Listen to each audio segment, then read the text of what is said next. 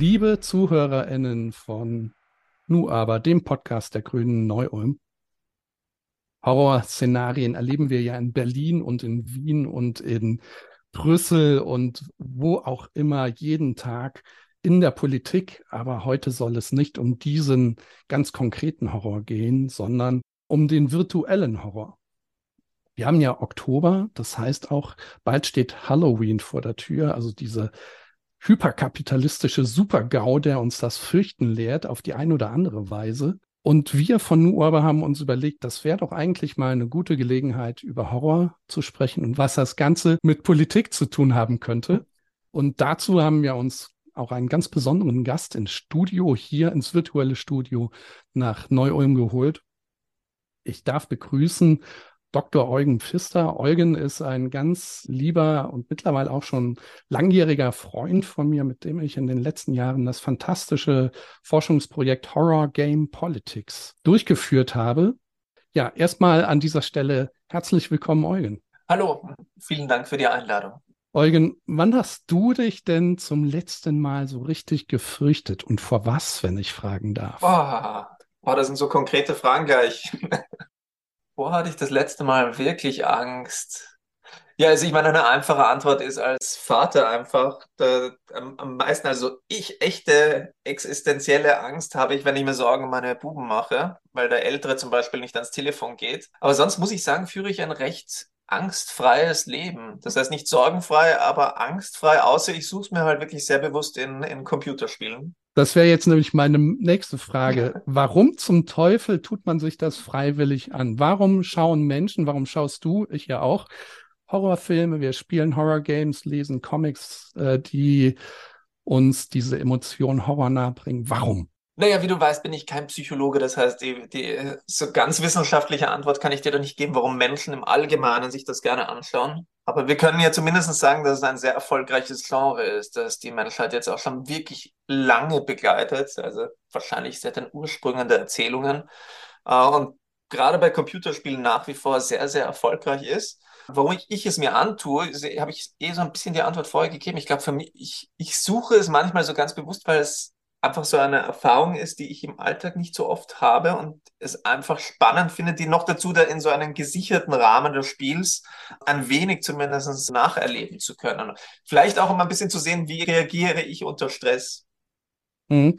Ich glaube, da sprichst du einen ziemlich guten Punkt an. Ich meine, wir sind ja beide im gleichen Projekt zusammen an dem Thema dran gewesen und äh, was ich da gelernt habe, ist tatsächlich genau das, dieses dieser Safe Space, dieser sichere Raum, in dem man da Situationen erlebt, die man natürlich im wahren Leben um Gottes Willen nicht erleben kann und wo man dann auch so was Kathartisches erlebt, nämlich dieses Durchstehen dieser Situation.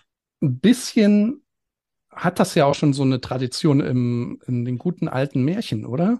Daran habe ich auch gerade vorhin gedacht, als ich von Erzählungen geredet habe. Ich glaube ja, wenn wir so ein bisschen historisch zurückgehen, also gut, Horror-Computerspiele gab es recht früh mit den ersten Computerspielen, sobald halt die technischen Möglichkeiten dafür existiert haben. Davor gab es aber schon Filme, davor natürlich Romane, Erzählungen und eigentlich davor, denke ich mir, wird es halt vor allem, also nicht niedergeschrieben sein, aber sehr viel halt wirklich auch so in, in tatsächlichen Erzählungen halt von Eltern an Kindern, von Großeltern an Kindern oder halt so in den Gruppen. So ich, ich denke da gleich so ein bisschen plakatives Stereotyp an, um das Lagerfeuer sitzen, wo man sich Geistergeschichten erzählt. Ich glaube, das ist einfach etwas sehr Ursprüngliches unserer Kultur. Und ich finde ja auch, dass schon in den Märchen dieses äh, aus solchen Stresssituationen, die da erzählt werden, Lösungswege lernen oder zumindest den Umgang mit Krisen lernen, dass das ja schon ein bisschen mit drin ist. Also musste gerade spontan ein bisschen an der Wolf und die sieben Geißlein denken. Da, gibt's dann ja dann später diese Lösung, dass dem, dem Wolf der Bauch aufgeschnitten wird, also wirklich gruselig eigentlich, und dann mhm. Steine da reingenäht werden. Der, der Wolf wird, glaube ich, in den Brunnen geworfen, wenn ich das richtig erinnere. Ist schon ziemlich lange, dass ich das Märchen gelesen oder gehört habe. Also es ist ja schon wirklich gruselig. Warum muss das gleich so blutig sein? Puh, Warum muss das wirklich gleich so blutig sein? Das ist eine gute Frage, weil, also du, du hast es eh angesprochen, ich muss mich entschuldigen, bei, bei meiner letzten Antwort bin ich da ein bisschen von der Frage weggekommen und von den Märchen, aber auch immer wenn es um die Frage geht, ab wann darf ein Kind was spielen äh, oder sich anschauen, Und da gibt es natürlich Richtlinien aus gutem Grund, aber zugleich muss ich immer dran denken, dass früher die Märchen, die erzählt wurden, oder auch wenn man einfach die, die Grimmsche Sammlung liest, also von auch sehr, sehr voll ist von dem, was du so angesprochen hast, so Body Horror. Also der, der Wolf, der bei lebendigem Leib aufgeschnitten wird und die Steine kommen rein, zugenäht und wird reingeworfen. Bei Rapunzel, das ich jetzt irgendwann wieder gelesen habe, ich weiß nicht, entweder ihr werden die Augen von Rosendornen ausgestochen oder ihrem Liebsten. Und uh, also das wusste ich gar nicht. Das ist so brutal. Ist, ja, es sind alle sind in Wirklichkeit so brutal. Und ich glaube, es ist halt irgendwie etwas sehr Ansprechendes. Bei Disney wirft die nur mit der Pfanne um sich. Wie kann das sein? ja, genau. Ja, das ist alles irgendwie schon immer da gewesen. Auch, auch dieses Gorige, also dieses, äh, dieses sehr explizite, blutrünstige. Ich glaube, zugleich, man, tut, man, man abstrahiert es. Ich glaube, gerade Kinder, auch wenn sie das erzählt bekommen, kriegen dann nicht schwere Traumata, sondern die abstrahieren da einfach. Das ist halt so wie wenn ein Comic der äh, da arge, übertriebene Brutalität vorkommt. Aber zugleich ist es hier irgendwie etwas Reizvolles dran, dieses. Und jetzt muss ich ein bisschen da dilettieren. Ganz früh habe ich da mal mehr angelesen. Da gibt es dieses, äh, Gott, wie heißt das, von Lacan, das, das zerstückelte Begehren. Also ich meine. Sympathischer Titel. ja, das ist, ich glaube, es ist der Begriff und ich kenne ihn auch nur in der Übersetzung und auch nur aus Sekundärliteratur. Also muss man alles nochmal gründlicher nachschauen. Aber der hat sich da beschäftigt und da ging es, glaube ich, wenn ich mich jetzt richtig erinnere, um die Frage von Identität auch und dass man eben wenn man woanders dieses, den Körper so zerstückelt sieht, äh, erinnert das einen zugleich auch immer an die Unversehrtheit des eigenen Körpers. Und da hört jetzt allerdings auch mein Wissen schon auf, aber das ist etwas, was einfach für uns attraktiv ist, weil es uns einfach unsere Identität versichert, wenn wir irgendwo anders halt diese Körper in zerstückelter Form sehen. Und woran ich mich jetzt auch erinnere, ist, dass diese äh, blutrünstigen Darstellungen dass ich denen auch begegnet bin, als ich die Geschichte der Piraterie untersucht habe, in so Augenzeugenberichten der Piraten in der Karibik. Da gab es auch den französischen Piraten Lolo Noir, dessen Folter von Gefangenen wird das so explizit beschrieben über Seiten, dass ich mich da auch schon gewundert habe, warum das überhaupt war. Was ich so ein bisschen raushöre, ist ja, dass Horror, also es zieht ja auf Emotionen ab und das ist auch mit diesem äh, Ansatzpunkt an Identität eigentlich was sehr Subjektives ist. Wo kommt denn dann die Politik mit ins Spiel? Das ist ja auch das, was du, was wir erforscht haben. Wo, warum ist Horror aber einem bestimmten Punkt und ab welchem Punkt äh, politisch? das hast du dir jetzt aufgehoben für die, also als Rache für die letzten vier Jahre mit mir zusammenarbeiten. Hast du dir das Fragen gestellt. So, und jetzt, jetzt muss ich das mal alles beantworten. Gut, wo fangen wir an? Also ich glaube, der Horror ähm, ist immer, also fast immer sehr, sehr politisch. Und ein Grund dafür ist, dass man, also was jetzt ein bisschen absurd klingt, dass man da Politik nicht so sehr vermutet. So, weil so ähnlich wie Fantasy und Science Fiction etwas ist, was sehr weit weg ist von unserer Alltagsrealität, oft auch so ein bisschen die Konnotation von Schund hat. Also das ist jetzt alles recht billig und übertrieben und überzeichnet und hat, hat keine Verbindungen zur Realität. Und dadurch bietet es sich aber besonders an, dass man so ganz grundsätzliche, oft auch politische, ideologische Fragen hier mal auch, jetzt haben wir wieder das, den Begriff des Safe Space so ein bisschen ausprobieren kann. Also in den Zombie-Filmen von George Romero wurde halt recht früh schon Rassismus angesprochen. Also ging es jetzt nicht nur zentral darum, dann später waren es, also gerade sein zweiter Teil war sehr antikapitalistisch eigentlich, anti-Konsum auch eingestellt. Also es gibt eine Tradition, dass im Horror immer sehr viel Politik ist Während dem Kalten Krieg wurde diese ausverhandelt, als das Phänomen einer Teenagerkultur entstanden ist, kamen plötzlich Teenager massenweise in Horrorfilmen als, als böse Monster vor. Äh, ja, selbst Emanzipation und Feminismus war viel früher im Horrorthema als in, in anderen Genres oder lässt sich sehr, sehr früh da erkennen, sagen wir das so ein bisschen vorsichtiger. Und ich glaube, der, der, die andere Antwortschiene ist, da habe ich auch schon, das haben wir auch so ein bisschen angesprochen, ist halt die Frage von Identität. Horror ist auch so ein Ort, wo wir eben immer auch unsere Identität bestätigen. Und das ist dann natürlich auch ein, ein Rahmen, wo kollektive Identitäten eine große Rolle spielen. Also nicht nur, wer bin ich, sondern zu wem gehöre ich oder wer gehört nicht mehr zu meiner Gruppe.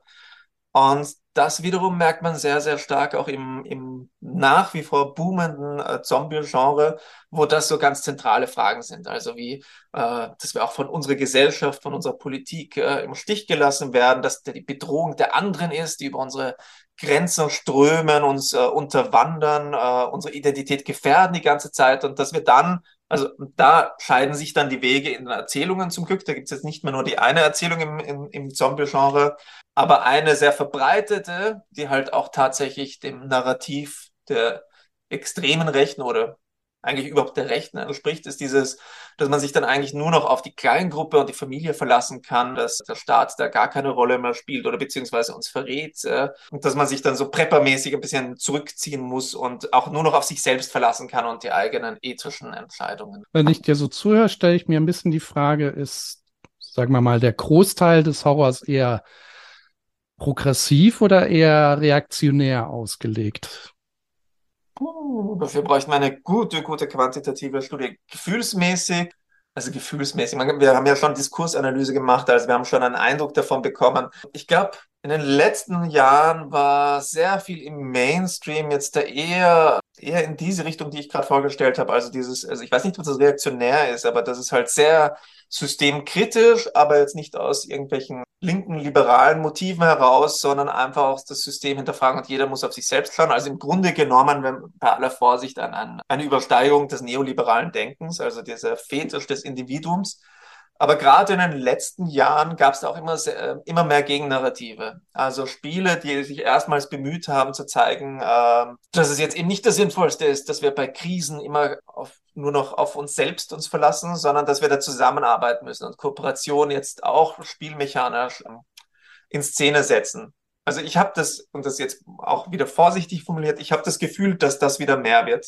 Würdest du meinem Gedanken zustimmen? Denn also ich habe in den letzten Wochen, Monaten so ein bisschen den Eindruck erhalten, dass beim Horrorgenre, egal wo man, wovon man jetzt spricht, wenn Horror nostalgisch ist, dieser auch eher, sagen wir mal, konservative Werte vertritt. Also was ich festgestellt gestellt habe und was ich damit meine, ist, dass viele Horrorserien beispielsweise so einen Rückgriff in die 80er wagen oder in die 90er oder in die 70er und auf die auf diese Weise auch äh, dieser Zeit eben auch in gewisser Weise nachtrauert.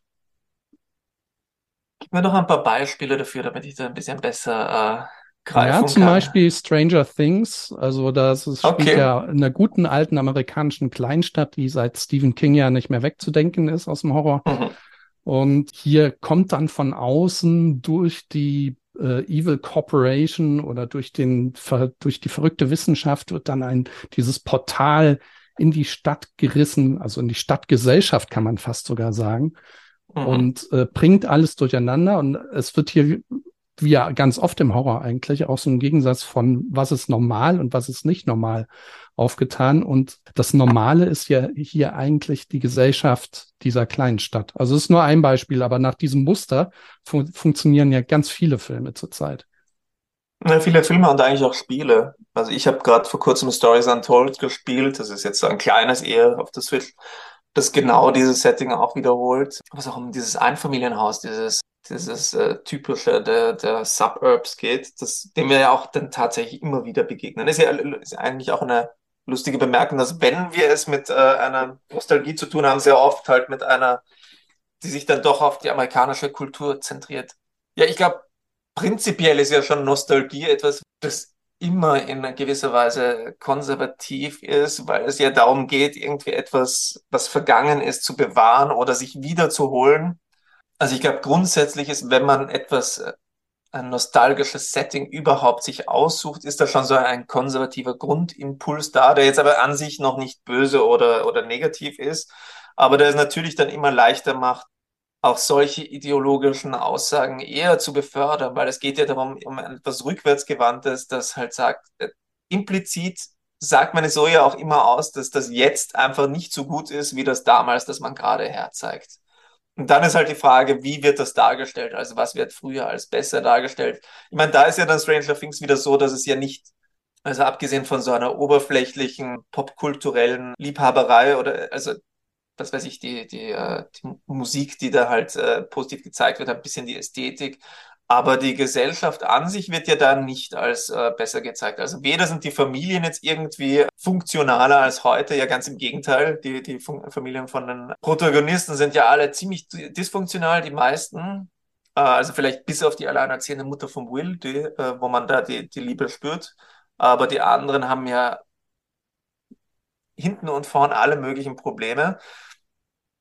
Insofern, Entschuldigung, du merkst schon, ich rede so ein bisschen drum herum, aber ich glaube, es ist nicht so einfach zu sagen, also grundsätzlich ist immer eine Nähe zu einem konservativen Denken da. Müsste man jetzt bei Stranger Things auch in die Nähe gehen, aber es muss nicht bis zur letzten Konsequenz durchgezogen werden.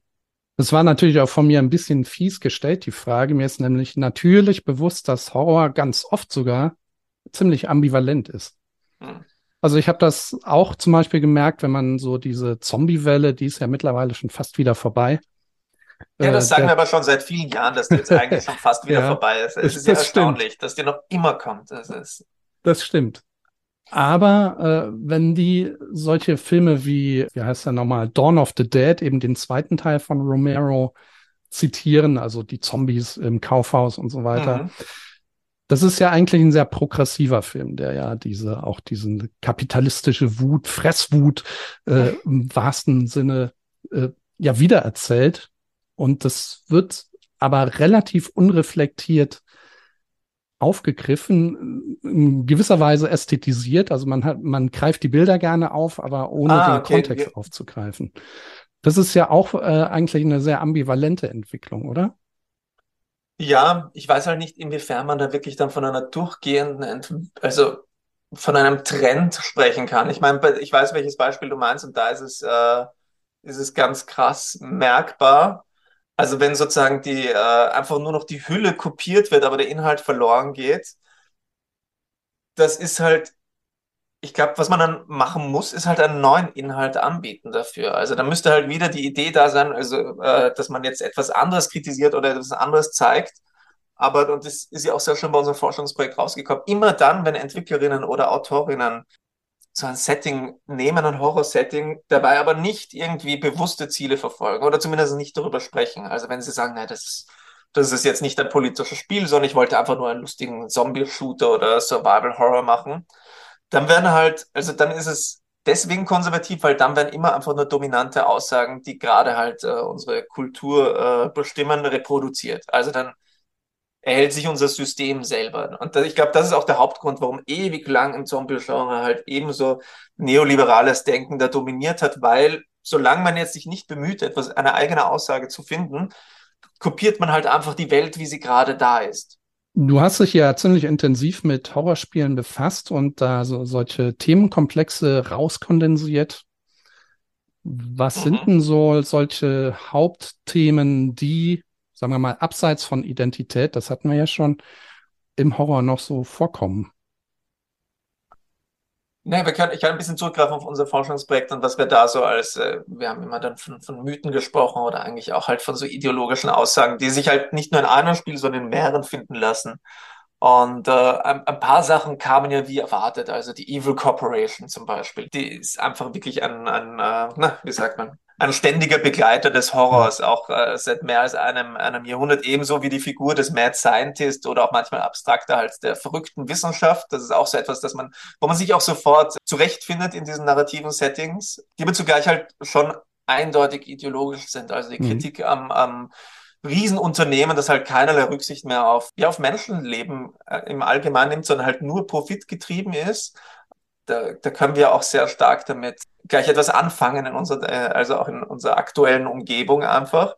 Wenn man sich zum Beispiel anschaut, wie jetzt, ach so, ich gehe jetzt nicht ins Detail, aber wenn man halt, man, man muss ja nur die, die Zeitungen oder halt unsere Browser öffnen, um wieder Beispiele zu sehen von irgendwelchen Riesenunternehmen, die Druck machen auf die Gesellschaft wegen irgendwelchen wegen Profitgier. Und bei Mad Science ist halt auch das Gleiche. Das ist einfach die, die grundsätzliche Angst, äh, kann Wissenschaft zu weit gehen, wenn sie nicht von der Gesellschaft kontrolliert wird. Also das habe ich auch so ein bisschen erwartet, dass das da vorkommt. Andere Sachen, die sehr massiv vorkamen, haben mich überrascht. Ja, also mit denen hatte ich nicht so gerechnet. Das eine, was so wirklich ganz, ganz häufig ist, ist so ein Gegeneinanderstellen von Zentrum und äh, Peripherie, also von Hauptstadt und Umgebung oder von den Städten und der eher ruralen Provinz, wo mhm. auch ganz klar immer halt die, diese kleinen Städte, dann sind das moralisch bessere, da halten auch noch alle zusammen, im Gegensatz zu der anonymen Großstadt.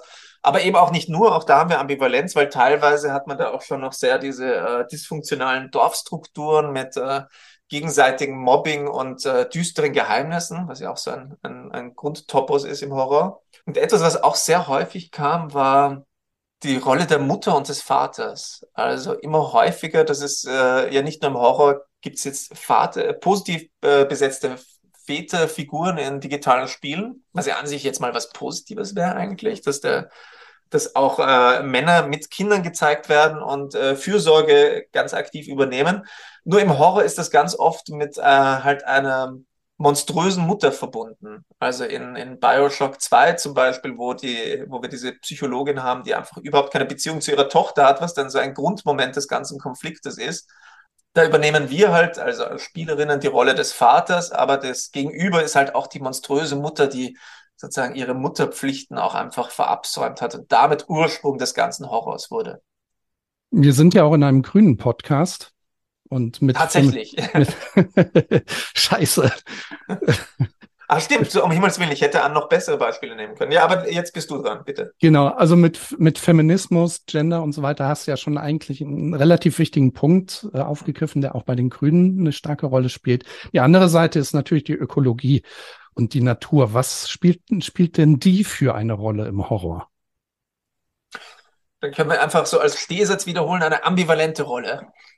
Also es gibt einige Spiele, wo wir es mit einer extrem brutalen Natur haben. Also das letzte Beispiel, das mir einfällt, ist hier Dark Woods, ein, ein polnisches Indie-Spiel, ein dystopisches, wo die Welt halt teilweise von einem Wald äh, übernommen wurde, der halt aber auch voller Gefahren ist. Also da, da wartet, da lauert der Tod an, an jeder Ecke, nicht mal in der Nacht ist man sicher dem begegnen wir schon auch noch häufig, die, äh, auch immer dann, wenn wir so hybride Monster haben, also wenn, wenn Menschen sich eigentlich zurück evoluieren durch, was weiß ich, entweder durch irgendwelche Chemikalien oder durch irgendwelche Viren halt in, in Richtung Zombie, dann haben wir da auch so eine Renaturalisierung, die aber halt immer in Richtung Monster geht oder das Monströse und ich glaube, das sind wirklich so kulturelle Urängste aus der Frühzeit der menschlichen Geschichte, die da einfach noch immer überdauern. Also was zwischendurch halt mal der böse Wolf war, jetzt sind es teilweise Zombies oder Mutationen oder halt Wälder, die tentakelartig alles umschlimmern und äh, umschlingen und zerdrücken.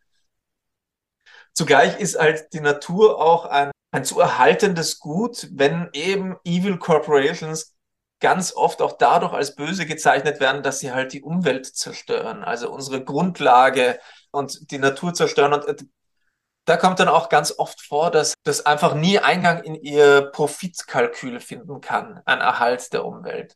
Ich überlege noch, gerade fällt mir nicht eines der besten Beispiele ein, vielleicht fallen mir nach, nachher noch etwas an, dann können wir darauf zurückkommen. Mhm. Aber an sich ist das ja auch ein Topos, den wir da äh, vergleichsweise häufig begegnen. Also in Resident Evil ist es ja auch da ganz stark. Und ich überlege noch, vielleicht fällt mir noch was Besseres ein. Mhm. Die Rache der Natur ist ja an sich ja auch etwas, was in, in einer gewissen Logik folgt. Also Stimmt, die also Zivilisation das ist ja die übernimmt. Reaktion auf die, den, ja. Genau. Zivilisation äh, übernimmt Natur und die Natur wehrt sich. Das ist ja erstmal etwas, das auch ziemlich viel über uns Menschen aussagt, nämlich dass wir eben auch Angst davor haben, was passiert, wenn denn keine Natur mehr da ist. Mir ist noch ein anderes Beispiel eingefallen. Ich habe vor kurzem Prey gesehen. Prey ist so ein Film, in dem es darum geht, dass sich eine indigene Frau, eine, ich glaube, Comanche-Frau in, in den heutigen USA, aber im, spielt im 17. oder 18. Jahrhundert, ich weiß nicht genau, gegen ein Monster zur Wehr setzen muss. Und hier ist dieser Stamm der Native Americans ja das versinnbildlichte in Harmonie mit der Natur lebende, während dieses Monster äh, aus einer anderen Zivilisation kommt und total technologisch aufgemotzt Jagd eben auf diese mhm. Menschen zum Beispiel macht. Und das ist ja auch so ein klassischer Gegensatz, wo auch äh, ein, ein Sehnsuchtsort gezeigt wird, an dem man eigentlich zurück zur Natur will. Das ist ja noch so eine Facette, die wir jetzt noch nicht angesprochen hatten. Der Wunsch zurück zur Natur oder zurück zum ursprünglichen äh, harmonischen Leben. Genau, ganz genau. Ja, das, das kommt ein bisschen auch immer in diesem Zentrum-Peripherie-Widersatz. Also die ruralen Gemeinden werden schon immer als die natürlicheren Gemeinschaften gezeigt. Mhm. Und natürlich Zivilisation, äh, die dann an Orte kommt, wo sie einfach nichts verloren hat. Das ist ja auch sehr beliebt. Ja, das stimmt. Das ist ja auch einer der Klassiker. Also dieses, das ist auch so eine, eine menschliche Urangst, die nach wie vor da ist, die wo haben wir das denn sehr stark? In Dead Space zum Beispiel, also in diesen äh, von Alien inspirierten Horrorspielen, wo der Mensch einfach zu weit gegangen ist. Äh, es, es, hat aber auch immer so etwas, finde ich, Willkürliches. Dann ist dann einfach so der eine Planet da und den hätte man eigentlich nie berühren dürfen. Das ist dann äh, schon fast biblisch, diese, da ist die verbotene Frucht und dann kommt die Vernicht regnet die Vernichtung über die, die menschliche Hybris, weil sie sind zu weit gegangen. Eben, das äh, hat man ja auch in, im äh, Horrorfilm Event Horizon, wo alleine, ich glaube, dabei ist ja im Grunde genommen alleine, dass der Mensch sich ereifert hat, mit den Gesetzen der Physik zu spielen und halt schneller als das Licht zu reisen, hat sie dann, hat ein Tor zur Hölle aufgerissen. Du hast dich ja nicht nur mit Spielen beschäftigt, sondern auch mit anderen Medien. Was ist denn der Unterschied zwischen Spielen, Filmen und zum Beispiel Comics oder, oder auch äh, Romanen? Warum, also inwieweit ist der Horror den man erlebt, jeweils ja auch bestimmt ein anderer. Ja, also wieder die, die gute psychologische Antwort kann ich da nicht geben, aber es ist halt der Zugang ein anderer. Also ich muss auch dazu sagen, es gibt sehr, sehr viele Überschneidungen. Also Horror in Spielen ist jetzt nicht grundsätzlich total anders als in anderen Medienformen. Und das haben wir zuletzt auch mit den Spielen von Supermassive Games gesehen, die sich sehr stark zum Beispiel am Film orientieren.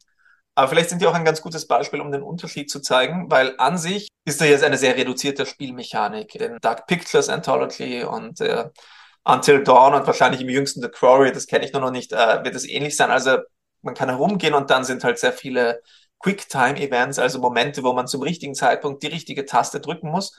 Aber das ist ja sehr reduziert im Vergleich zu anderen Spielformen. Und der Rest sind dann sehr cineastische Momente. Aber gerade dieses eine man muss halt einmal wild X drücken, damit man nicht vom, vom Monster erwürgt wird oder um zu entkommen.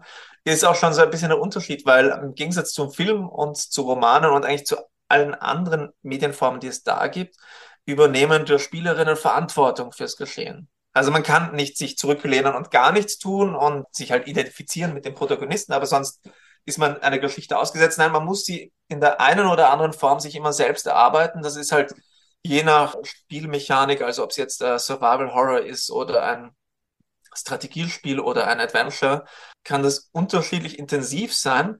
Aber man hat eine andere Verbindung zur Geschichte, weil man selbst eben Verantwortung übernimmt oder dann wird auch von Agency gesprochen. Also man hat, man hat auch ein Selbstwirksamkeitsgefühl. Man merkt halt, man kann es äh, entweder besser machen oder auch schlechter, aber man sieht nicht anderen teilweise dazu, während sie den Horror erleben, sondern teilweise sieht man sich selbst zu, wie man den Horror erlebt. So, wir sind kurz vorm vor Schluss, äh, Endspurt ins äh, lange Halloween-Wochenende. So lange ist das ja gar nicht.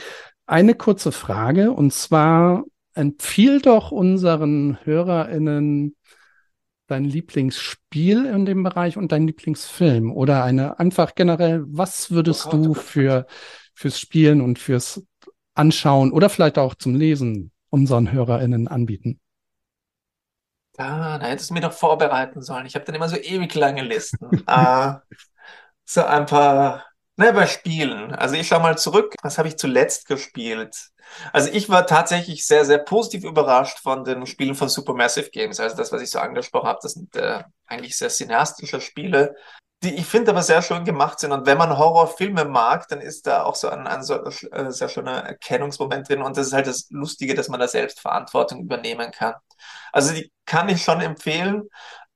Wenn es ein bisschen mehr Grusel sein muss, für mich nach wie vor das Spiel, wo ich die meiste Angst habe, ist Alien Isolation das jetzt auch schon ein bisschen älter ist, aber nach wie vor das Spiel ist, vor dem ich am meisten Angst habe, weil das Alien unvorhersehbar ist. Sonst, wenn man ein bisschen Erfahrung hat in Horrorspielen, lernt man sehr schnell, na gut, die Muster kennen. Also wenn man weiß, wo ist ein Jumpscare, was passiert wo, dann wiederholt man das zum vierten Mal, dann ist überhaupt kein Grusel mehr da. Das ist bei Alien Isolation einfach nie der Fall, weil es sich jedes Mal anders benimmt. Man muss sich woanders verstecken.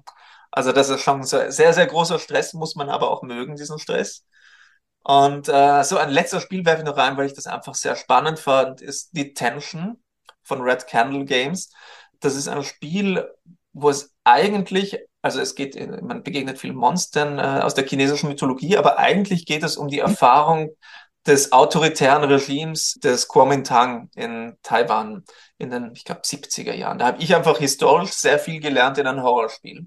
So, das wären meine Spiele. Und bei Filmen, puh, ich weiß gar nicht mehr, welche meine, meine Lieblinge da sind. Also auch Alien ist, finde ich, nach wie vor, das habe ich mir jetzt vor kurzem wieder angeschaut, finde ich eines der, der, der ästhetisch einfach schönsten Horrorfilme. Was ich empfehlen kann, ist, äh, ich habe zuletzt noch mal in Soma reingespielt. Und Soma ist so ein ganz besonderes philosophisch angehauchtes Horrorspiel, in dem es sehr viel um Identität geht und um die Fragen, äh, wo hört der Mensch auf, wo fängt er an. Das ist sehr gruselig, ist aber nicht so schwer zu spielen, also relativ niedrigschwellig, äh, so ähnlich wie die Spiele von Supermassive Games, die du, Eugen, eben erwähnt hast. Und was Filme angeht, nach wie vor immer noch einer meiner absoluten Lieblinge oder zwei Lieblinge ist es, eine ist The Babadook. Das ist ein neuseeländischer oder australischer Film. Der ist schon einige Jahre alt, äh, extrem gruselig und der setzt sich aber auch sehr intensiv mit ernsthaften Themen wie Trauer und Traumata auseinander. Also das ist ein Film, der einem wirklich zu denken gibt. Das andere war, weil ich es gestern noch mal bei Facebook in meine Timeline äh, geschwemmt bekommen habe, von John Carpenter Fürst der Finsternis. Das ist so der erste Horrorfilm, den ich bewusst gesehen habe und in dem es wirklich gruselig zugeht, geradezu apokalyptisch.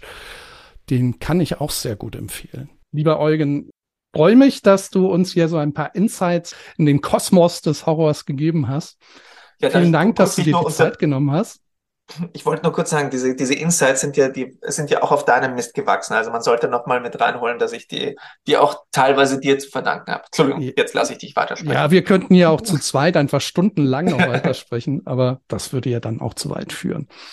Und ja, ein bisschen habe ich schon auch gemacht, aber Idee und Durchführung, da hast du eben schon das Ruder in der Hand gehabt und das war einfach eine sehr, sehr schöne Zeit. Ein bisschen schade, dass das Projekt schon zu Ende ist. Oh ja. Aber wir bleiben ja zusammen verbunden in anderen Projekten. Zum Glück. Genau. Also vielen Dank. Ich sage schon mal an dieser Seite Tschüss an dich und liebe ZuhörerInnen. Ich hoffe, ihr habt sehr, sehr viel Spaß am Halloween-Wochenende mit einem Horror-Marathon, den ihr über Netflix oder an den Konsolen oder an den Büchern verbringt haut euch den Schrecken um die Ohren, wie ihr wollt. Denkt darüber aber eben auch ein bisschen nach, dass eben dieser Horror vielleicht auch ein bisschen tiefgründiger ist, als er vielleicht auf den ersten Blick scheint. Nicht alles ist so platt, wie es auf den ersten Blick scheint. Und das haben wir versucht, euch in dieser Folge ein bisschen zu vermitteln. Habt viel Spaß. Wenn euch die Folge gefallen hat, empfehlt sie weiter. Äh, hört euch auch durch die anderen Folgen, die etwas mehr geerdet sind in den schon anfangs erwähnten Horrorszenarien und Zukunftsutopien der grünen Politik. Wir hoffen vom Team Nu aber euch wieder ja beglücken zu dürfen mit unserem Podcast. Macht's gut und bleibt gesund. Tschüss.